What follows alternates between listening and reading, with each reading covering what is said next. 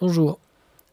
Euh, aujourd'hui, j'ai eu besoin de euh, chercher, de trouver une batterie externe et euh, un chargeur solaire pour alimenter mes appareils électroniques quand je, quand je suis dans la nature pendant plusieurs jours sans prise électrique à, à disposition. Et ce que j'ai trouvé sur internet me fait dire qu'il est temps d'en mettre un petit peu d'ordre dans les, dans les esprits euh, au niveau de, euh, bah, de, de, ce qu'est une batterie, premièrement, de ce que ça fait, de ce que, de ce que ça peut pas faire, euh, de ce qu'il faut vérifier avant d'acheter et de comment on choisit une batterie. Alors si on commence avec la description générale d'une batterie, une batterie électrique, c'est un système qui prend de l'énergie électrique en entrée, qui sort de l'énergie électrique en sortie, et qui entre les deux va stocker tout ça sous forme chimique. Pourquoi? Parce que l'électricité c'est un mouvement d'électrons dans un conducteur. Et fatalement, si c'est un mouvement, on ne sait pas stocker un mouvement. Donc euh, ce qu'on fait, c'est qu'en fait on force une réaction chimique euh, réversible.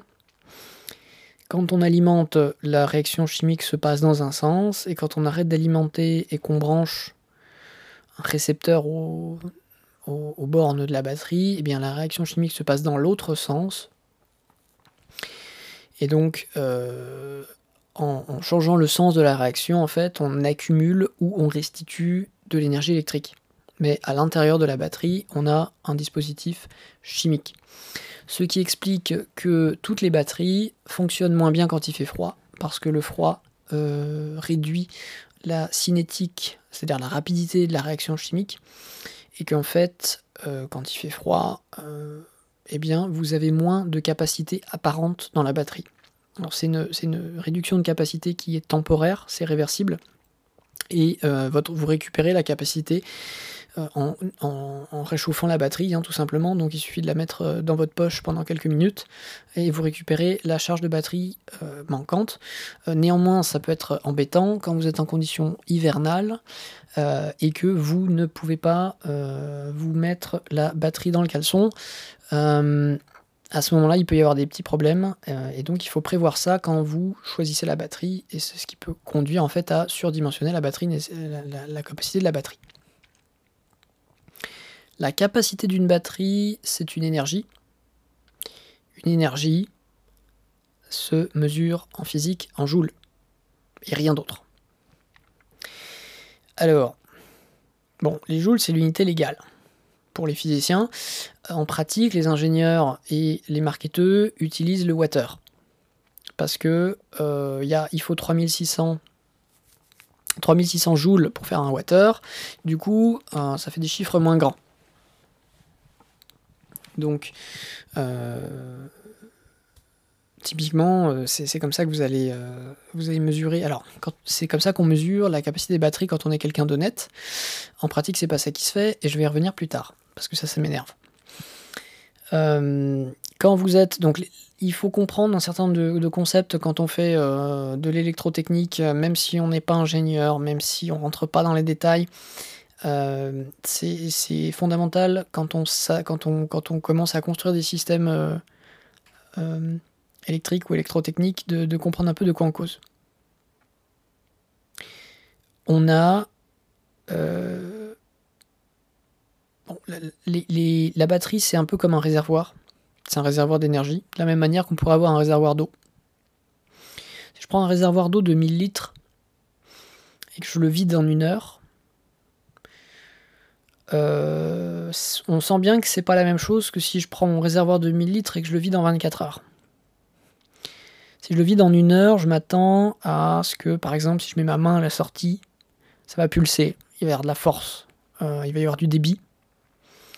Et euh, on s'attend intuitivement, on sent qu'il y a, on sent que ça dépote à la sortie. Si je vide mon réservoir de 1000 litres en 24 heures, ben on sent qu'on se rapproche plus d'un goutte à goutte. Euh, on sent bien qu'à la sortie, il va pas se passer grand-chose. Et donc, cette histoire de, sortie, en fait, euh, nous amène à la notion de puissance. Donc, une puissance s'exprime en watts. Un watt est un joule par seconde. Donc, c'est une unité d'énergie qui circule. Euh, c'est un taux d'énergie, si on veut. C'est une unité d'énergie qui circule par unité de temps. Donc, si je prends la même quantité d'énergie et que je la vide en un temps très court, j'ai une très grande puissance. Si je la vide, la même, je prends la même quantité et que je la vide en un temps très long, j'ai une très faible puissance. C'est important parce qu'en fait, la plupart de vos appareils se contrefichent éperdument de l'énergie. C'est pour ça que, au niveau politique et environnemental, quand on parle de la gestion de l'énergie, en fait, l'énergie, on s'en fout. Ce qui compte, c'est la puissance. Essayez de démarrer une voiture en donnant au moteur la moitié de la puissance dont il a besoin pour démarrer. Vous allez caler votre moteur. Si à la place d'avoir un moteur euh, à gaz, donc un moteur, euh, enfin un moteur à essence, donc un moteur thermique, vous mettez un moteur électrique et que vous lui donnez une puissance euh, inférieure à celle dont il a besoin pour mettre le véhicule en mouvement, il cale pas un moteur électrique, mais par contre il reste arrêté. Euh, il va rien se passer en fait. Vous allez tirer du jus de la batterie, mais ce jus à la fin ne produira pas de mouvement. Pourquoi? Parce que votre, voiture, c'est une charge mécanique. Quand elle est arrêtée, elle a une certaine inertie, et il y a un seuil minimum de puissance à fournir pour commencer à mettre tout le bazar en mouvement.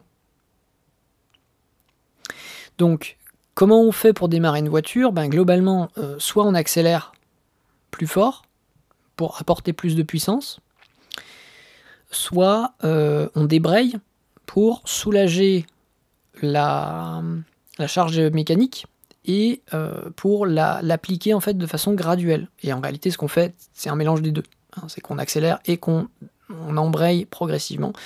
On met pas un à-coup sec euh, sur un moteur. Donc tout ce qui va être moteur, tout ce qui va produire du mouvement, et certains types d'électronique, ils ne s'activeront pas en dessous d'une certaine puissance. Alors que par exemple charger une batterie, c'est très faisable à faible puissance, ça va prendre 1000 ans, mais euh, c'est faisable de charger une batterie à faible puissance dans la mesure où la batterie ne fait qu'accumuler. C'est encore une fois comme un réservoir d'eau. Vous pouvez le charger goutte à goutte, vous pouvez le charger de goutte à goutte, aucun problème. Maintenant, si vous voulez mettre une claque à quelqu'un, avec votre réservoir de flotte, bah, il va peut-être falloir le vider à une vitesse suffisamment rapide pour qu'il y ait, la, assez de force derrière. Donc c'est ça la puissance. Euh, tout ce qui est moteur, et les moteurs vous en avez euh, en particulier dans un frigo, hein, euh, parce que le, machin qui fait bzz à l'arrière du, frigo, là c'est un compresseur, hein, c'est un moteur qui comprime du gaz, ou en tout cas un fluide, qui fait le, cycle de refroidissement. Euh, et donc tous ces trucs-là ne se préoccupent pas d'énergie, ne se préoccupent que de puissance. La puissance, donc, c'est des watts. Enfin, elle s'exprime en watts, pour être exact. Et un watt, en, termes de courant continu, donc euh, courant électrique continu, c'est le produit d'un volt par un ampère. En courant alternatif, c'est différent. Enfin, c'est un petit peu différent. mais en courant continu, c'est assez simple. Alors, un volt, c'est quoi? C'est unité de tension. Euh, un ampère, c'est unité d'intensité. C'est-à-dire qu'en fait, l'intensité, finalement, c'est euh, un certain nombre d'électrons qui circulent par unité de temps. Donc, on en est encore à un débit, exactement comme dans le cas de notre euh, réservoir. La tension pourrait être comparable à une différence de hauteur. Hein, puisque vous savez, quand on a une différence de hauteur, bah, on a une pression, et que cette pression, on peut la transformer en débit, si on ouvre le réservoir, et que donc la, pression de sortie euh, du réservoir, elle dépend de la hauteur de la colonne d'eau euh, dans le réservoir. C'est une différence de hauteur. Euh, l'ampérage, ou l'intensité du courant électrique pour être exact, c'est donc homogène, enfin équivalent à une quantité de flotte qui passe à travers le trou d'évacuation de mon réservoir la même idée. La tension euh, est imposée par le générateur. Donc, par exemple, si vous, prenez le, courant euh, électrique euh, fourni par le réseau EDF, la tension c'est 230 volts nominaux. Alors il peut arriver que cette tension varie légèrement, mais ça sera la faute du générateur. Ça ne sera pas la faute des appareils que vous allez brancher dessus. En termes d'intensité, chaque appareil va appeler l'intensité dont il a besoin. Et ça, c'est important de le comprendre. C'est pas l'intensité, elle est déterminée par les appareils qu'on branche, pas par le réseau, pas par le générateur. Ce qui veut dire que rien n'empêche vos appareils de tirer une puissance, c'est-à-dire une intensité, puisque la tension est fixée.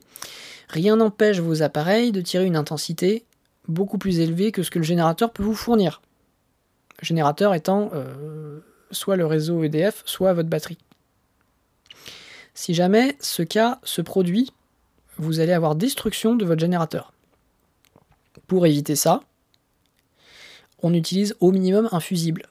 Un fusible, de façon très simple, c'est une ampoule. On a un filament en métal. Et quand on a un courant qui. Donc on a un courant, le courant passe à travers ce filament. Quand, tant que le courant est faible, il n'y a rien qui se passe. Si maintenant le courant dépasse une certaine valeur, le filament va entrer en incandescence, exactement comme une vieille ampoule à incandescence. Et à ce moment-là, il va casser. Et donc quand il casse, il coupe le circuit et il sert de protection. Donc un fusible, c'est un truc qui pète pour protéger le circuit. Le problème, c'est que le fusible, il ne sert qu'une fois. Une fois qu'il est cassé, il faut le changer. Donc ça, c'est un peu ennuyeux. Et donc pour éviter ce problème, euh, sur des batteries, en général, on ajoute un système électronique de contrôle de la batterie qu'on appelle un BMS, ce qui veut dire Battery Management System en anglais, donc en français gestion, système de gestion de la batterie.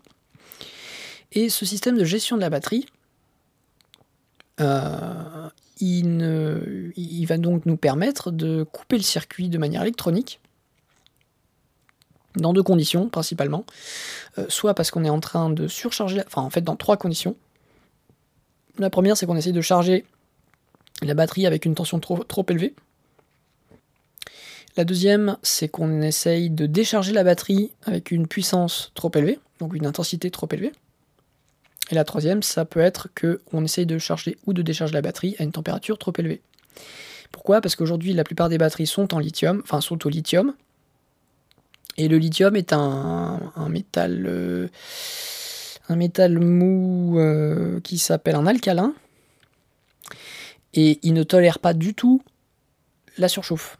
Euh, en fait, il, va, il, y a risque il y simplement risque d'incendie euh, en cas de surchauffe. Donc de surchauffe, de surcharge ou de, mauvaise utilisation finalement, de, puissance trop élevée à, la sortie.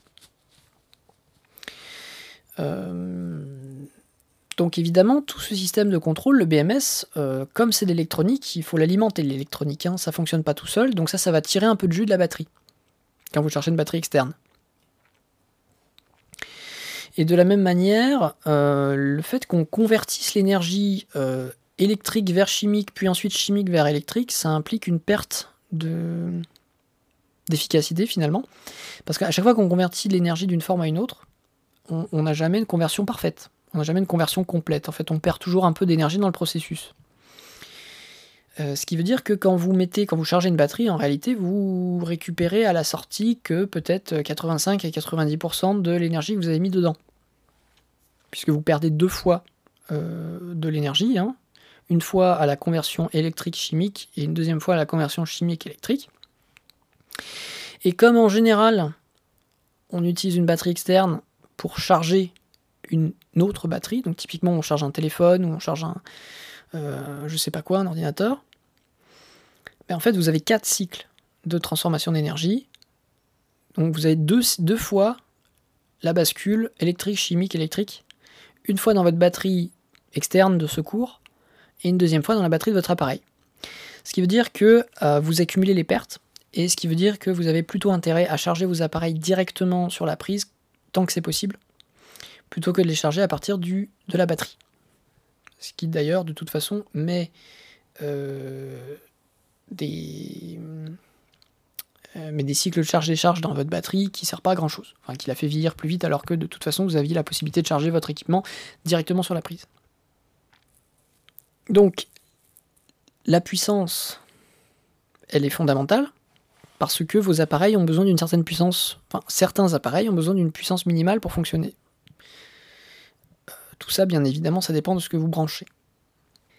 et votre batterie a une limite sur la puissance qu'elle peut délivrer sans être détruite. Et donc cette puissance, il faut vérifier que, en fonction des appareils que vous utilisez, il faudrait vérifier qu'elle soit suffisante.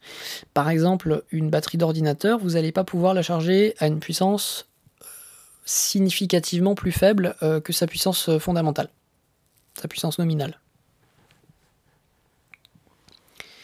Il faudra au moins... enfin, il y, a un seuil minimal en dessous duquel la batterie ne détecte même pas la charge en fait. Alors, comment est-ce que on va donc choisir nos batteries? Maintenant qu'on a couvert le, chapitre de comment ça fonctionne, euh, il faut couvrir le chapitre de ben, comment en fait on choisit basé sur ces, considérations. Donc, euh, la première chose qu'il faut voir, c'est que en ce moment, euh, sur eBay ou sur Amazon, vous avez tout un tas de cochonneries chinoises vendues par des entreprises euh, sans, nom, sans bureau, sans rien. Et ça, ça va nous poser un problème parce que, ben, comme je l'ai dit, une batterie, euh, c'est pas juste une batterie. Dans la mesure où on utilise du lithium, qui est un matériau dangereux, il y a de l'électronique. Cette électronique, cette électronique, il faut qu'elle soit bien faite parce que c'est de l'électronique de sécurité. Elle est là pour assurer la sécurité du consommateur qui va utiliser la batterie et notamment éviter les incendies. Et donc, euh, l'électronique, sur une production de 1000 pièces, il n'y aura pas 1000 pièces qui vont avoir une électronique conforme et qui fonctionne. C'est, pas possible. Euh, la base de, de, la fabrication industrielle en série, c'est que vous pouvez faire ce que vous voulez en termes de gestion de la qualité, vous pouvez avoir les meilleurs protocoles de fabrication, tout faire comme c'est écrit dans les livres, il y aura toujours statistiquement quelques, quelques produits dans votre chaîne qui seront non conformes. Et ça, c'est pas anormal, c'est prévu, c'est prévisible. Et c'est pour ça qu'on a un service client. Euh, et donc ce service client, sa fonction, c'est euh, de faire des sourires, de dire on est vraiment désolé et de procéder à l'échange du matos. Il y, a plein de gens sur Internet qui pensent que c'est anormal d'avoir des produits qui fonctionnent pas. Non, c'est pas normal, c'est fâcheux, c'est emmerdant. Mais c'est pour ça qu'on a des services clients parce que euh, on a beau avoir des ingénieurs très intelligents et des chaînes de production très précises, euh, c'est pas possible d'avoir 100%, d'avoir tout bon 100% du temps. Donc ça c'est, il faut être, euh, il faut être, euh, il faut accepter l'idée. Alors évidemment, quand vous faites n'importe quoi, bon, bah, vous avez une pièce sur deux qui, qui part au rebut. mais même quand vous faites dans les règles, quand vous travaillez dans les règles de l'art, c'est inévitable d'avoir des pièces qui sont pas conformes. Donc voilà. Alors encore une fois, donc ça c'est pas grave si vous avez une entreprise qui est joignable en Europe ou en tout cas chez vous, près de chez vous, avec un service client qui répond. Malheureusement, euh, sur la plupart des chinoiseries que vous allez trouver, souvent il n'y a pas de service après-vente du tout. D'ailleurs, vous voyez dans les commentaires. Euh, la première chose qui doit attirer l'attention, c'est quand il n'y a pas de, quand il y a y un certain nombre de personnes dans les commentaires qui disent euh, j'ai un problème, j'ai un produit non fonctionnel, j'ai jamais eu de réponse du, service après-vente, fuyez. Fuyez parce que ça c'est à tous les coups. c'est des, des, produits euh, en fait, qui sont vendus par des, des, boîtes, euh, voire même presque des, des, fois des sociétés écrans, ou enfin des, montages un peu fumeux, euh, qui s'approvisionnent chez des grossistes. On voit ça sur Alibaba, hein, sur un, le site web Alibaba. Il y a des grossistes qui vendent des pièces. Il y en a d'autres qui les rachètent, qui achètent ces pièces-là en gros, au prix, au prix de gros, qui mettent leur marque dessus. Alors leur marque, vous en avez jamais entendu parler, et, vous, si vous les googlez, en fait, euh, elles n'ont pas de, bureau euh, de présence en Europe, enfin il n'y a, rien du tout. ces entreprises n'existent pas sur le plan administratif et légal. Euh, et donc ça, c'est des indices qui vous disent qu'il faut fuir. Il y a tout ce qu'il faut dans une batterie pour que ça devienne un gros problème de sécurité. Donc c'est pas la peine de jouer au con euh, c'est pas la peine d'essayer de se gagner, de, de, trouver des trucs à des prix délirants. Euh, alors délirants dans le sens où c'est pas possible de faire de la qualité à ce prix-là. Évidemment, le problème, c'est que tout ce qui est cher n'est pas forcément de qualité, hein, ça les gens le savent. Euh, donc vous avez des commerçants qui font exprès de vous vendre des trucs chers pour vous donner l'illusion que c'est de la qualité, alors que ça n'en est pas forcément. Hein. Euh, tout ce qui est cher n'est pas forcément de qualité, mais tout ce qui est de qualité, en général, est cher. Euh, et donc ça vaut la peine d'essayer d'éviter toutes les chinoiseries que vous allez trouver sur Amazon. Alors moi, il y, a un truc qui m'était arrivé il y a bientôt 10 ans, quand j'étais encore en école d'ange au, Canada, c'est que j'avais acheté une, batterie externe euh, qui était censée être absolument géniale, euh, qui faisait du 19 volts euh, pour l'ordi, qui faisait du 5 volts pour l'USB, etc. Et je pense qu'elle avait une, capacité phénoménale. Enfin, c'était quelque chose du genre 40, 40 000 mAh, enfin un truc énorme. et puis j'avais tout un tas de problèmes avec. En fait, elle marchait pas, elle s'arrêtait n'importe quand, et j'arrivais pas à charger mon, mon, ordinateur avec, alors que c'était censé être du, du 19 volts euh, fois euh, la puissance qui suffisait. Enfin, c'était. Voilà. Et, et, du coup, j'envoie un commentaire sur le. sur Amazon en fait, hein, qui, expliquait que bah, ça marchait pas, voilà. Et là, je reçois un, je reçois un mail, je reçois une réponse par email du, du vendeur qui me dit T'es mignon, tu me supprimes ton commentaire si tu veux que je te rembourse. Et donc tout ça évidemment dans un anglais absolument tout cassé. Euh, parce que d'ailleurs en plus j'étais au Québec, hein, donc normalement euh, au, Canada, euh, enfin en particulier au Québec, le, service en français c'est un droit. Il y a la, célèbre loi 101 qui l'impose, donc bon bref. Dans tous les cas, un marchand, un, marchand qui vend sur un site qui termine en .ca est quand même censé se conformer au droit canadien, et le mec parlait manifestement pas français. Euh, mais bref, donc il me répond dans un anglais tout pété que, en gros, si tu veux un remboursement, tu fermes ta gueule et t'enlèves ton, ton commentaire. Et je mais euh, non, enfin, euh, ton produit est de la merde. le commentaire est, réaliste, il est honnête. j'ai acheté le produit, j'ai le droit de pas être content de ce que j'ai acheté. Tu, fait que tu, vas me rembourser, puis le commentaire va rester là. autant vous dire que j'ai jamais de réponse et j'ai jamais de remboursement. Après quoi, je me suis amusé du coup, puisque foutu pour foutu, euh, je me suis amusé à ouvrir la batterie. Alors, euh, faites pas ça chez vous. Hein. Moi, j'ai pas ouvert la enfin, j'ai pas percé la batterie. J'ai retiré l'enveloppe en... plastique hein, qui était autour de la batterie. J'ai pas ouvert le, le batterie pack en lui-même. Hein. J'ai pas ouvert le, le, machin au lithium parce qu'évidemment, si vous faites ça, il y a quand même des chances que ça s'enflamme spontanément. Et là, je vois que en fait, sur l'étiquette de la batterie à l'intérieur, euh, il y avait une, capacité en milliampères qui était du genre la moitié de ce qui était indiqué sur la fiche constructeur, euh, enfin sur la, fiche Amazon. Et euh, je peux vous dire que les photos de, de l'intérieur du boîtier sont toujours sur Amazon et que le mec, ça lui pose aucun problème, il continue à vendre. Alors j'ai signalé à Amazon euh, le fait que ce,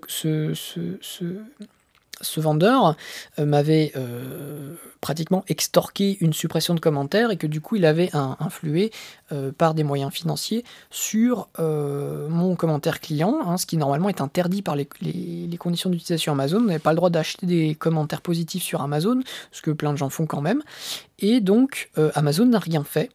La dernière fois que j'avais vérifié, le vendeur était toujours sur, sur Amazon, il avait pas bloqué, rien, enfin pas de, pas de litigation, euh, rien du tout. donc Amazon s'en fout.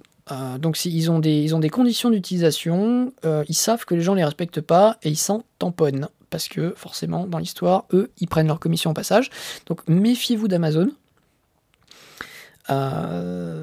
c'est tout ce que je peux vous dire. Et euh, si vous avez des batteries euh, avec des puissances phénoménales, en tout cas des puissances qui sont largement au-dessus de la moyenne, euh, avec des prix qui sont soit dans la moyenne, soit très en dessous, il y a des chances pour que ça soit pas une bonne idée. Et bon, d'une part, et d'autre part, prenez le temps de, de googler les marques euh, qui vous les vendent pour voir si elles ont une existence légale euh, dans votre pays et si du coup euh, vous avez une chance d'avoir un service client et le cas échéant d'avoir des recours judiciaires contre ces entreprises qui risquent de faire de la vente la publicité mensongère et de vendre n'importe quoi, et en particulier de vendre des produits qui sont dangereux. Ah oui, parce que alors en plus sur ce truc-là, il y avait une, il y avait des logos. Alors je sais plus ce que c'est, c'était REOH, il y avait un logo CE, donc en gros tous les logos qui disent que ça respecte les normes, etc. Sauf qu'en fait ces logos-là, si vous n'avez pas un numéro qui dit numéro d'agrément machin truc ou homologation numéro machin truc, en fait les logos CE, NF, euh, ROCH, ou enfin je sais plus quoi, euh, je sais plus ce que c'est pour l'Amérique du Nord, rien n'empêche les gens de simplement apposer des stickers sur euh, des, stickers falsifiés, enfin des, trucs imprimés à la va-vite euh, sur un, produit. Hein. C'est pas parce qu'il y a écrit CE dessus que ça a été validé par la, au niveau européen et que la sécurité du produit est assurée. Enfin, les Chinois sont très bons là-dedans. Normalement, euh, s'il y a une homologation quelconque, il doit y avoir un numéro associé à ce truc-là. Il ne s'agit pas juste d'apposer un logo euh, qui, euh, qui, est librement imprimable depuis Internet. Donc, quand vous. Alors, le, deuxième truc aussi, qui donc le, truc qui m'énerve depuis le début, c'est cette histoire de milliampères-heure. Donc, j'ai dit que l'unité légale d'énergie, c'est le joule. On prend un premier raccourci avec le joule qui est le water. Bon, le water, sensiblement, c'est une réécriture du joule. 3600 joules égale à 1 water. Bon, terminé, bonsoir. On va pas se formaliser sur le truc. Mais vous allez voir que les batteries sont généralement données en milliampères heure. Et avec des valeurs énormes. Hein. C'est au minimum 2600, euh, 5000 milliampères heure. Enfin, c'est n'importe quoi. Donc le milliampère heure, c'est exactement le contraire du water. Euh, premièrement, on a artificiellement gonflé le truc parce que 2000 mAh, désolé, mais ça fait 2 ampères-heure. Enfin, 2 ampères-heure, ça va, c'est concis, ça se lit vite. Euh, je, les soupçonne d'utiliser le milliampère-heure simplement parce que ça fait des chiffres plus gros. Donc c'est cool. Et en plus, le problème, c'est que ben, milliampère-heure, c'est pas une unité d'énergie. En tout cas, c'est pas directement une unité d'énergie de, capacité énergétique. Euh, en fait, pour on passe du water au à l'ampère-heure en divisant par la tension de fonctionnement du produit. Par exemple, si vous avez un téléphone contemporain, un téléphone moderne, tous les téléphones en ce moment maintenant sont passés euh, sur des chargeurs en, USB. la norme USB, par définition, en tout cas pas l'USB, enfin pas l'USB-C à haute puissance, mais l'USB classique 1, 2 et 3, c'est 5 volts. Donc si votre téléphone fait, euh, je sais pas, 4000 mAh de batterie, Bon, déjà, ça fait, on va arrêter les unités à la con, ça fait 4 ampères point barre. Vous multipliez par 5 volts, ça vous fait donc 20 Wh.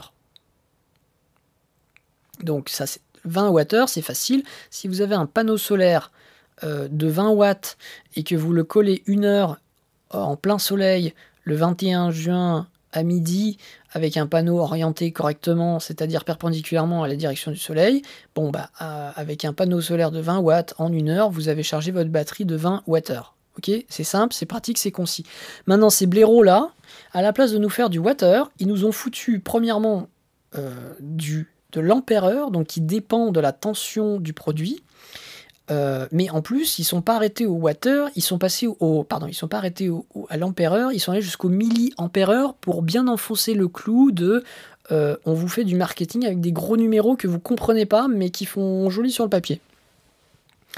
Là où ça devient vicieux, c'est quand vous avez des batteries qui font plusieurs tensions de sortie. Donc des batteries qui vont charger de l'USB en 5, en 5 volts, mais aussi des, batteries de voiture en 12 volts, mais aussi des batteries d'ordinateur en 19 volts. Donc on a trois tensions différentes. Je vous ai dit que les milliampères c'est les watts divisés par la tension. Quelle tension vous pensez qu'ils ont prise? Bah, évidemment celle qui va donner le, chiffre ampère-heure le plus grand, c'est-à-dire la tension la plus faible. Donc si on divise 20 Wh euh, par 5 volts, eh ben, on obtient 4, 4000 mAh. Gros chiffre. Mais si maintenant euh, mes, 20, euh, mes 20 ampères-heure, je, je, les applique par exemple en, 20 volts, hein, pour faire le calcul simple, ah ben là, je n'ai plus que 1000 milliampères-heure. Euh, donc j'ai perdu en apparence euh, trois quarts de, la de, comment dire de, la capacité marketing affichée sur le produit. Donc il est bien évident que quand vous avez des batteries comme ça qui délivrent plusieurs tensions de sortie, à chaque fois le chiffre qui va vous donner, c'est du milliampère heure en, proportion de la tension la plus faible pour avoir le chiffre le plus élevé. Donc c'est pour ça que les milliampères-heure, ça m'énerve. Déjà parce que quand, je regarde un, chiffre en milliampères-heure, ça me dit pas à quelle puissance il va falloir que je le charge, alors que si c'est en wattheure, bah je sais immédiatement que si j'ai une batterie de 20 wattheures et, et un panneau solaire de 20 watts, il va falloir une heure. Mais en plus, si j'ai euh, des tensions différentes, euh, je sais pas, je sais pas exactement ce que j'ai quoi. Euh, je peux pas faire une équivalence. Si mon, ma batterie d'ordinateur c'est c'est du je dis n'importe quoi, bon c'est du 96, je sais que je me souviens que c'est du 96 Wh. je sais qu'elle tourne en 19 volts, donc 19 volts ça fait 20, disons 20 volts, 96 divisé par 20, j'ai la flemme, euh, ça fait 5, euh, ça doit faire 50 000 mAh ou quelque chose comme ça. Euh, et bien du coup, si j'achète une batterie externe de 50 000 mAh et que j'essaye de charger mon ordinateur avec, si ma batterie elle est calculée pour 5 et que je, vais je, dans ma tête, si, si j'étais si je savais pas, je pourrais imaginer que ma batterie externe de 50 000 mAh va me charger, va me faire une charge d'ordinateur mais en réalité, si c'est 50 000 mAh relatif à 5 volts et que moi j'essaie de charger une batterie de 50 000 mAh relatif à 19 volts, j'ai pas le compte. J'ai un quart la, un quart du truc. Donc en fait, je vais avoir une batterie qui va me charger un quart de mon ordi, ce qui va me durer à peu près 30 minutes, euh, et je serai bien avancé. Et j'y aurais néanmoins laissé euh, probablement 80 euh, à 100 euros. Donc pour cette, pour cette raison, quand vous voyez des chiffres en milliampères-heure, il faut toujours refaire la conversion en water. Et donc cette conversion en water, elle n'est pas très compliquée. Euh, il suffit de multiplier par la tension de fonctionnement euh, donc qui est délivrée à la sortie. Le problème, c'est que cette tension de fonctionnement, elle n'est pas toujours claire. Donc si vous avez un produit qui fait de l'USB, de l'USB 1, 2 ou 3, bon, c'est facile, c'est 5 volts. Donc peu importe le, chiffre en milliampères heure euh, que vous avez, vous divisez par 1000 pour avoir des ampères heure déjà de base, ça va être un peu plus lisible. À place d'avoir 45 euh, 000, vous aurez 45, ça va déjà, améliorer les choses. Et ensuite, vous remultipliez par la tension. Pour les cas où c'est pas de l'USB et où c'est pas aussi clair, en général, sur le chargeur de vos appareils, à l'arrière, il y a une étiquette qui dit euh, combien ça prend tension et ampérage en entrée et combien ça crache en sortie. Ce qu'on appelle la sortie, hein, c'est donc la partie batterie. Euh, puisque l'entrée c'est sur le réseau électrique, donc c'est la prise, c'est en général du 230 volts euh, fois 1, 2 ou 3 ampères. Et en sortie, c'est généralement quelque chose entre 5 et 20 volts, 24 euh, volts, qui se trouve généralement entre 2 et 4, 5, 6, 6 ampères. Quoi. Euh, évidemment, hein, euh, la puissance euh, se conserve en physique, hein, l'énergie se conserve, donc la puissance par l'énergie par unité de temps, qui est une puissance, se conserve également. Donc si en entrée, vous avez 230 volts fois 0,5 ampères, ça va vous faire au total 160 watts, à peu près. Et donc si vous avez 160 watts en sortie aussi, mais que vous avez 5 volts, ben 160 divisé par 5, ça va vous donner l'ampérage. Donc vous allez avoir considérablement plus d'ampérage à la sortie, ce qui est logique. le produit des deux doit être égal normalement en entrée et en sortie, moins les pertes dans euh, le transformateur qui se trouve euh, bah, dans, le, dans, le, dans, le machin, là, dans, le chargeur. En fait, hein. vous avez un transformateur euh, qui est, qui est un, dispositif avec une bobine, et donc il y a des pertes. donc dans tous les transformateurs, c'est inévitable puisque, bah, encore une fois, on fait une transformation d'énergie. Alors on reste, on fait une transformation électrique vers électrique, mais on change la tension entre les deux. Donc, comment est-ce qu'on choisit une batterie?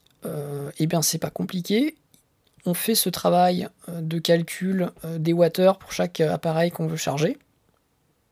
Donc il faut faire la conversion de milliampères en watts, moyennant donc la tension de, fonctionnement en volts. Donc une fois qu'on a nos watts, bah, on additionne tous les appareils qu'on veut, veut, charger et ensuite pour avoir l'autonomie, eh bien on multiplie par le nombre de charges qu'on veut faire par appareil. Donc euh, je ne sais pas si vous avez un téléphone, un ordinateur, euh, euh, une montre connectée ou je sais pas quoi, et que vous les chargez une fois par jour et que vous voulez tenir 4 jours, et bien vous multipliez par 4 la somme de tout ce que ça vous prend par jour, et éventuellement vous vous gardez, et donc vous avez le minimum, le strict minimum en termes de capacité de la batterie.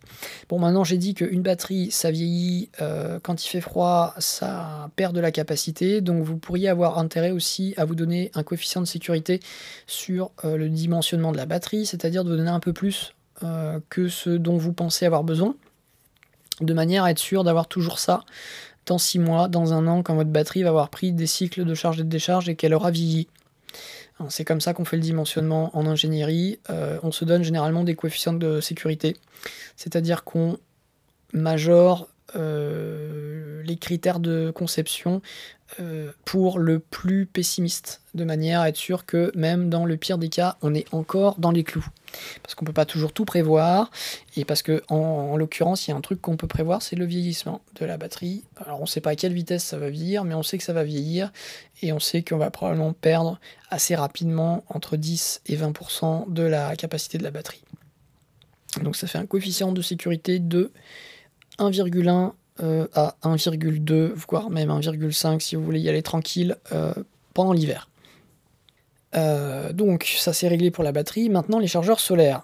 Alors j'ai vu des trucs. Bon, il y a des, des, panneaux solaires qui commencent à être suffisamment intéressants en termes de propriétés mécaniques, c'est-à-dire de résistance, de flexibilité de résistance, mais aussi en termes de coût et d'encombrement et de poids. Et donc ces panneaux solaires permettent, d'ailleurs sont, conçus pour les gens qui euh, font du voyage ou de la randonnée longue distance euh, en autonomie dans la nature sans accès à euh, bah, des prises électriques. donc on sait que de plus en plus hein, tous les sports de plein air se gadgetifient, ce qui n'est pas nécessairement une mauvaise chose au minimum pour avoir des prévisions météo, notamment bah, en montagne. Hein. voir les prévisions météo en montagne c'est quand même euh, hyper important en termes de en termes de sécurité parce que les orages sont, les orages et les avalanches c'est pas des, choses à prendre à la légère du moins en montagne. Euh, et puis ben évidemment avoir euh, éventuellement un GPS et la possibilité de rejoindre les services de secours en, cas de, en cas de problème. Donc tout ça c'est quand même pas des euh, c'est pas des gadgets mineurs, euh, c'est pas des gadgets optionnels, c'est des choses qui euh, rassurent tout le monde et, rendent aussi le, sauvetage plus rapide et moins périlleux pour les, services de secours. Donc c'est pas des choses idiotes. partir dans la montagne avec un panneau solaire portable, c'est pas, pas, pas, une idée stupide, loin de là. Et on a maintenant des, euh, des, produits qui le permettent. Donc qui le, permettent à la fois en termes de, bah, résistance, hein, donc euh, des, panneaux solaires souples euh, qui sont assez difficiles à casser et qui tolèrent un peu de. qui tolèrent comment dire, une certaine torsion, une certaine flexion. et donc tout ça c'est assez, assez intéressant. Alors la question c'est comment on choisit son panneau solaire en fonction de la batterie qu'on cherche à charger. Et là, ce qu'il faut comprendre, c'est que euh, de la même façon que sur les batteries, les spécifications constructeurs sont toujours un petit peu optimistes dans la mesure où elles fournissent les performances dans les meilleures conditions possibles, qui sont des conditions que vous rencontrerez globalement jamais. Enfin, en gros, c'est donner. Donc, ce qui nous intéresse sur un panneau solaire, c'est la tension de sortie c'est-à-dire la tension au niveau électrique. Si je me branche en sortie de panneau solaire, euh, pas la tension, par, pardon, c'est la, puissance. Donc en général, sur des panneaux portables, on va être entre 7, 7 watts et 20, 20 et quelques watts.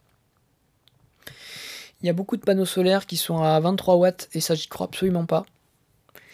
Euh, la raison, c'est que Bon, euh, je connais un petit peu les panneaux solaires pour avoir travaillé euh, sur la voiture solaire de l'école polytechnique de Montréal, il y a de ça quelques années.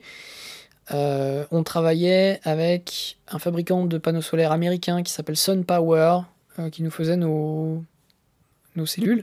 Enfin, qui, en fait, il les faisait, et non seulement il nous les faisait, mais en plus il nous les faisait en rabais, puisqu'on était une, équipe, une équipe universitaire, donc avec petit budget et que ça leur faisait de la pub. Mais bref, donc ces panneaux solaires-là, euh, à l'époque, hein, c'était il y a 10 ans, euh, c'était le top du top, et neuf, ils avaient un rendement de 22 à 23%. les panneaux solaires commerciaux aujourd'hui font pas mieux. Donc on est toujours à 22 ou 23%. Et quand vous regardez la taille des panneaux solaires chinois qui affichent 23 watts et que vous comparez en fait euh, à la taille des équivalents Sun Power qui existent, hein, c'est juste pas possible que c'est juste pas possible de sortir 23 watts électriques de ces trucs là. Enfin c'est voilà, c'est des panneaux solaires qui doivent au minimum en conditions réelles débiter euh, ou au maximum je veux dire euh, débiter 12 à 15 watts gros gros maximum dans des conditions vraiment sympas. Bon, il y a, donc ça c'est la première chose il y a peu de constructeurs qui vont vous donner euh, des métriques euh, fiables. Et il y en a même qui s'amusent à vous donner la puissance solaire. La puissance, donc la puissance que le panneau solaire est capable d'extraire du soleil. Et ça, ça n'a aucune importance puisque en fait derrière il y a de l'électronique de contrôle.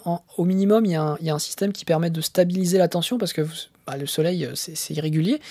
Et donc le problème c'est que les appareils électriques n'aiment pas beaucoup quand la tension varie en permanence. Et donc il y, a une électronique de contrôle qui permet de, stabiliser la, tension. Et ça, évidemment, ça bouffe euh, un petit peu de puissance parce que l'électronique, il faut l'alimenter. Et donc, euh, à la fin, ce qui nous intéresse, c'est la tension qu'on récupère. C'est pas la tension qui est captée au qui est prise au soleil. on s'en fout. Enfin, ça n'a aucun intérêt. C'est pas la tension qui sera vue par vos appareils. Donc déjà, donner ça, c'est comme métrique, c'est assez, euh, malhonnête. Et et bon, bref. Après, euh, le, coup de. Euh, le, vrai problème, en fait, c'est que euh, même quand les valeurs sont honnêtes, donc les valeurs de puissance en watts sont honnêtes, c'est-à-dire qu'on vous donne la, la, puissance électrique réelle, ça n'est la puissance électrique réelle que dans des conditions optimales. Et alors le problème des conditions optimales, c'est que ça suppose que 1. le panneau solaire soit correctement orienté par rapport au soleil, c'est-à-dire perpendiculaire, deux, que le soleil soit, euh, en gros, qu'on soit le 21 juin à 2h de l'après-midi. Et trois, il y a un truc qu'on avait mesuré quand on travaillait sur la voiture solaire il y a quelques années, c'était euh, en fait les, le rendement du panneau solaire, donc c'est 23, 22, 22, 23% pour les meilleurs, hein. pas pour les cochonneries chinoises, hein, pour des panneaux solaires américains fabriqués aux États-Unis de chez SunPower. Euh, ils sont quand même réputés pour faire les. Enfin, c'est une des deux, euh, un des deux plus gros fabricants. en termes de, qualité, j'entends. J'ai oublié le nom du deuxième, mais euh, donc ces valeurs-là, elles sont données à 20 degrés. Et on s'était rendu compte en faisant des mesures. Évidemment, vous mettez un panneau solaire en plein soleil, c'est noir, ça prend la chaleur. Un conducteur électrique qui chauffe, sa résistance interne, elle augmente. Quand sa résistance interne augmente, ben, le courant circule moins bien et donc vous avez une perte d'énergie. Et on s'était rendu compte que, en gros, pour chaque 10 degrés d'élévation thermique au-dessus de 20, 20, degrés, on perdait encore un nouveau pourcent de rendement. Donc déjà sur un panneau solaire qui neuf faisait 22 à 23, à 50 degrés, ce qui est une température qui arrive assez vite, hein, euh, juste, pour vous faire une idée, vous, vous mettez la main sur euh, une route goudronnée noire en plein soleil à 4 heures de l'après-midi en été, vous allez voir euh, que la, température. Vous pouvez, vous pouvez faire cuire un œuf là-dessus. Hein. Euh, un œuf, ça cuit à 60, 45 ou 60 degrés. Euh, vous pouvez littéralement cuire un œuf sur une route en fin d'après-midi en été. Donc 50 degrés, c'est pas une température irréaliste pour un truc qui a passé l'après-midi en plein soleil en été, même dans un climat tempéré. Donc vous perdez déjà 3% d'efficacité. pour peu que votre panneau solaire donc il soit recouvert d'un matériau plastique, euh, les UV dégradent le plastique, donc le plastique va s'opacifier progressivement au cours du temps. Donc vous allez perdre des, pourcentages d'efficacité progressivement au cours du temps juste à cause du revêtement. Et ensuite, évidemment, à l'intérieur, le silicium va encore perdre de l'efficacité avec le temps. Donc, au bout de quelques années, votre panneau solaire, s'il fait encore, enfin, s'il fait 12-15%, mais vous pouvez être heureux, quoi. On avait des panneaux solaires qui avait deux ou trois ans, je pense qu'on avait mesuré des efficacités qui étaient en dessous de 18% deux ans après. Et il faut savoir que la voiture solaire, bon, elle, passait pas, elle passait pas beaucoup de temps dehors non plus. Hein. Une voiture solaire, elle était rangée au garage le plus souvent, du temps. C'était un prototype. Euh, Donc, euh, au total, je pense que c'était 5% d'efficacité sur des panneaux qui avaient deux ans et qui servaient pas beaucoup. Ça faisait, euh, mal, quoi. Euh, donc ça, plus le fait que ben, si vous avez un, temps couvert, évidemment, vous perdez de la puissance solaire. Donc ça, c'est votre puissance d'entrée. Et, quand vous additionnez tout ça, à la fin, il vous reste plus grand chose. Donc le, panneau solaire de 23% ou même, encore un 18% d'efficacité, euh, vous pouvez lui retrancher au, max, au minimum 5% en, conditions réelles. Ce qui veut dire que, encore une fois, il va falloir surdimensionner le bazar. Et donc là, c'est à vous de voir euh, ben, par rapport à la batterie que vous voulez charger. Donc une batterie, une fois que vous avez fait votre calcul en watts, c'est pas difficile. Euh, c'est euh, donc euh, si vous avez une batterie de 20 Wh et que vous avez un panneau solaire de 20 watts, en condition idéale, il faudra une heure pour le charger. En condition non idéale, bah, il va peut-être falloir 4 heures. Et donc là, après, c'est à vous de voir si en 4 heures, vous êtes... Euh, comment dire vous, avez l'énergie dont vous avez besoin. Donc si à ce moment-là, vous n'êtes pas capable de, remplir votre batterie, euh, ben, voir si, un, euh, vous pouvez vous passer de certains équipements, ou si, euh, deux, il faut vraiment surdimensionner le, panneau solaire, de manière à être sûr d'avoir l'énergie dont vous avez besoin, en sachant que ben, plus de panneaux solaires, c'est plus de poids, c'est plus de volume, donc il va falloir transporter tout ça et voir si c'est pertinent. Un autre truc aussi, il y a certaines batteries qui acceptent plus qu'une entrée d'alimentation, c'est-à-dire que vous pouvez les charger avec deux prises. Pas toutes, mais certaines, surtout les grosses. À partir de, en gros, 25 000 mAh, vous pouvez les charger deux fois, en, en avec deux entrées. Si vous pouvez charger une batterie avec deux entrées, il y a un truc qui peut être intelligent, c'est d'utiliser deux petits panneaux solaires à la place d'en utiliser un gros. Alors, de toute façon, la puissance d'un panneau solaire, c'est directement proportionnel à sa surface. Donc, que vous en utilisiez deux petits ou un gros, à puissance égale, il y aura une surface égale, donc globalement un poids égal, à part peut-être que vous allez être obligé de dupliquer la partie électronique de contrôle, donc en fait vous ça va être un peu plus que deux fois le, le poids, mais ça ne sera pas tellement plus non plus. L'intérêt, c'est évidemment d'avoir une redondance, c'est-à-dire qu'au cas où euh, vous flinguiez un des deux panneaux solaires, ben, il vous reste encore 50% de votre puissance nominale si vous avez un seul panneau solaire et que vous le cassez ou que vous le... Ça peut arriver assez vite, hein, il suffit d'une torsion ou enfin un pli. Euh, ben, suivant comment le panneau solaire est câblé, il est possible euh, qu'il arrête de fonctionner totalement. En fait, ça dépend. Il y a plusieurs schémas de câblage des panneaux solaires quand vous en avez plusieurs les uns à côté des autres. Si vous les mettez en parallèle ou en série, évidemment, vous n'avez pas la même tension à la sortie. Euh, euh, et, évidemment, vous n'avez pas les mêmes comportements s'il y en a un dans la. Si vous les mettez en série, qu'il y en a un qui est cassé, globalement, vous avez perdu la, totalité du bazar. Si vous les mettez en parallèle, euh, ben, si vous en avez cassé 1 sur 4, il vous en, il vous en reste 3. Le problème, c'est évidemment que euh, en les mettant en parallèle, vous avez une tension plus faible et que donc il y a des, certains appareils qui chargeront pas bien. Donc suivant les choix techniques qui ont été faits dans le panneau solaire euh, et suivant comment ça a été conçu et câblé et en fonction de quelle priorité, euh, il est possible que euh, votre panneau solaire, bah, si vous avez une des cellules qui est endommagée, en fait il arrête de fonctionner totalement. Auquel cas, avoir deux panneaux solaires séparés, ça vous permet au moins de diviser les problèmes. Et s'il y en a un des deux qui pète, il vous en reste un deuxième. Les redondances, c'est toujours bien. Évidemment, euh, si vous voulez plus que du 5 volts, il va falloir mettre en série plusieurs panneaux solaires. Et dans ce cas-là, si vous voulez charger à haut voltage, donc par exemple un ordinateur portable, eh ben là, il va vous, vous risquer de devoir avoir au moins du 40 watts en série, câblé en série, pour avoir vos 19 euh, à 20 volts. Euh, et là, malheureusement, sur ce type de, montage, vous ne pourrez pas éviter une, une, faillite totale du système en cas de faillite partielle d'un des composants du système. Euh, ça, c'est un peu le problème. Un truc à garder à l'esprit également, et euh, évidemment, il n'y a personne qui vous dit ça, mais bon, après c'est de l'ingénierie, euh, et en général, ça fait un peu peur aux gens. Alors, j'ai trouvé euh, sur un produit un commentaire absolument brillant d'un mec qui demandait si est-ce que en achetant un panneau solaire portable, hein, donc un petit truc pour charger un téléphone quand on est en randonnée, on faisait, euh, c'était vraiment rentable pour faire des économies. Et là, je pense qu'il y a eu incompréhension sur la destination finale du produit. L'objectif n'est pas de faire la nique à EDF. L'objectif est d'avoir du jus là où il n'y a pas de prise. Et juste pour le fun, je me suis amusé à faire un petit calcul rapide. Donc le panneau solaire euh, de 23 watts en question sur lequel euh, la question était posée sur la rentabilité coûtait 80 euros. Euh, en avril 2022, en France, le prix moyen du kilowattheure, hein, je dis bien kilowattheure, donc c'est 1000 Wh, c'est 18 centimes d'euros.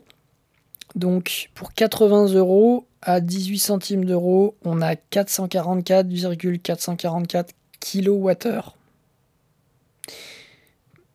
Je rappelle que 80 euros, c'est un produit qui fait 23 watts, donc 23 Wh en une heure. Évidemment, euh, si j'essaye de euh, calculer le nombre d'heures de fonctionnement de ce petit panneau solaire pour fournir les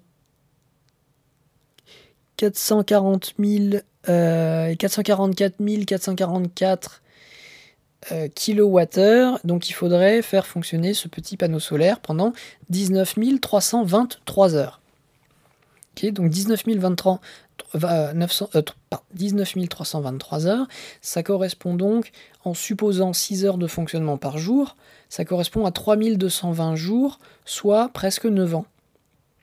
On est bien d'accord qu'il n'y a pas 6 heures de soleil à intensité maximale par jour, tous les jours, pendant 9 ans. Donc, euh, je veux dire, quand vous faites ce calcul, mais, vous pouvez le faire aussi sur des panneaux solaires résidentiels, voire sur des, installations euh, solaires photovoltaïques EDF, e quand, vous faites ce type de calcul, vous vous rendez compte que en fait, ça n'a aucun sens, l'énergie solaire. même si en réalité c'était beaucoup moins cher, le problème qu'il y a, c'est que fabriquer un panneau solaire, ça coûte tellement d'énergie, hein, même si on oublie le, coût de l'énergie en, termes monétaires, mais juste la quantité d'énergie requise, il est absolument pas certain que le panneau solaire, pendant sa vie utile, euh, il produise suffisamment d'énergie pour, en rembourser, ce, qu'il a consommé euh, pendant sa fabrication. Et en particulier dans le nord de l'Europe, hein, quand je vois qu'on installe des, centrales solaires euh, dans le nord de la France, déjà on on arrive difficilement à 1400 heures d'ensoleillement par an. Bon, sur ces 1400 heures d'ensoleillement, il y en a quand même euh, une portion significative qui arrive pendant l'hiver avec des, énergies, euh, euh, du coup une densité d'énergie par mètre carré qui est quand même pas, pas folichonne. Parce que globalement, en dehors du créneau mai, mai-octobre, le soleil c'est bof bof. Et donc en fait la question c'est est-ce que votre panneau solaire va être capable de rembourser l'énergie qu'on a dépensée pour le construire pendant sa vie utile La réponse est précisément, j'en sais rien, mais j'ai des doutes. Et évidemment, là, dans ce cas-là, c'est niette. La façon dont je vois un panneau solaire, moi, c'est vraiment plus comme une batterie. On a investi de l'énergie dedans pour le produire à un moment donné. Et en fait, il va nous permettre de récupérer de l'énergie ailleurs, donc plus loin, et plus tard, évidemment sous réserve qu'il y ait du soleil. Mais du coup, c'est vraiment un truc c'est quasiment une batterie dans le sens où en fait on, a injecté de l'énergie à un moment donné et on la récupère plus tard ailleurs euh, quand on en a besoin. idéalement, idéalement quand on en a besoin, euh, en général quand on peut.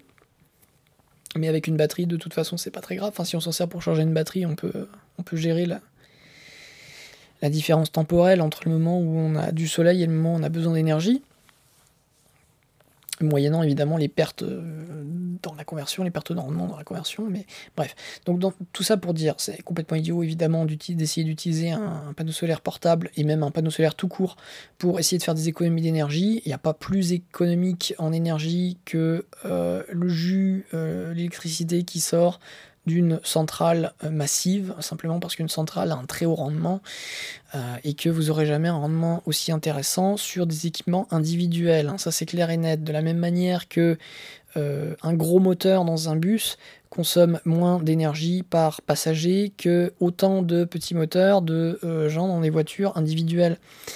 en gros, c'est un problème typique en thermodynamique, c'est que on a toujours intérêt à avoir les moteurs ou en tout cas les, les trucs les plus gros possibles qui fournissent la puissance la plus grande possible. Pourquoi? Parce qu'en général, les pertes d'énergie sur un système thermodynamique se font au niveau de l'enveloppe, donc c'est surfacique. Et euh, la production d'énergie se fait euh, à l'intérieur du système, c'est-à-dire de façon volumique. Évidemment, le volume augmente plus vite que l'air euh, périphérique. Et c'est la raison pour laquelle on a toujours intérêt à faire des moteurs les plus gros possibles parce qu'en fait, par unité de volume, plus c'est gros, et plus. Comment dire Plus c'est gros, plus la surface extérieure diminue par unité de volume. Pour faire simple, hein, vous prenez un cube, un cube euh, c'est euh, euh, la longueur des côtés, enfin le, volume d'un cube c'est la longueur des côtés au cube. Donc fois côté fois côté fois côté. Le périmètre, enfin l'air euh, de l'enveloppe du cube, bah, c'est proportionnel au carré du côté. Et donc le carré augmente moins vite que le cube. Et donc c'est la raison pour laquelle intuitivement on peut, expliquer que, euh, enfin on peut démontrer intuitivement si on veut, que euh, du coup l'air périphérique de n'importe quel système dynamique augmente moins vite que son volume interne et que du coup comme la production d'énergie c'est généralement volumique, à part pour un panneau solaire, en tout cas pour tout ce qui brûle, euh, tout ce qui est moteur et tout ce qui est euh, euh, turbine, etc., on a toujours intérêt à avoir le truc le plus gros possible. Et du coup, ensuite, évidemment, s'arranger pour que ce gros truc mette en marche un maximum d'appareils. Et de cette façon, on réduit les pertes globales et on maximise le rendement. Alors que si on avait chacun notre mini centrale ou notre, euh, mini voiture individuelle, eh bien, euh, en fait, euh, le bilan global serait une consommation d'énergie beaucoup plus importante, puisqu'en fait, on aurait des rendements plus faibles et que du coup, on perdrait plus d'énergie dans l'environnement à cause de ces, tous ces phénomènes de perte au niveau des frontières du, système, donc que ce soit le moteur ou, ou la centrale ou peu importe. Donc voilà, les panneaux solaires, ça sert quand on est intelligent, ça sert à avoir de l'énergie là où il n'y a pas de ligne électrique. C'est tout. C'est bien sur un bateau, c'est bien dans un chalet à la montagne, euh, dans un refuge de haute montagne, c'est très bien. éventuellement même sur un camping-car, c'est très bien aussi. Mais euh, faut arrêter de foutre ça partout. C'est pas une bonne idée. Je suis désolé. Euh, c'est un non-sens. Surtout, surtout au nord de Lyon ça n'a plus d'intérêt au nord de Lyon. Je veux dire, juste pas assez déjà, il n'y a pas assez d'heures d'ensoleillement annuel, premièrement. Et deuxièmement, les heures d'ensoleillement qu'on a n'ont pas une, euh, une énergie suffisante. Euh, et troisièmement, un panneau solaire, euh, qui soit utilisé à fond ou à moitié, il vieillit pratiquement de la même manière. À partir du moment où il est dehors, il va y avoir des poussières qui vont rayer euh, le revêtement de surface. Et un revêtement de surface rayé, c'est un revêtement qui est moins transparent, donc il y a une perte d'énergie là-dedans. Si les revêtements sont en plastique, les, ultraviolets dégradent les plastiques, c'est un phénomène qui est connu, c'est pour ça qu'il faut, faire des, faut remettre en peinture vos, grilles régulièrement, c'est parce que vos peintures, qui sont essentiellement des éléments polymères, sont dégradées par les ultraviolets. Vous le savez si vous avez des volets roulants en PVC, vous le savez si vous avez du mobilier euh, de jardin en PVC, ça vieillit pas bien. Euh, ça, c'est à cause des ultraviolets, mais aussi à cause des intempéries. Euh, et donc, euh, et en plus, bah, l'électronique vieillit. Et puis évidemment, un truc qui est exposé en plein soleil et qui chauffe très fort l'été, ça vieillit. Donc, c'est pas la peine de, de rêver. le solaire ne sauvera pas la planète. Voilà, je vous remercie et à la prochaine.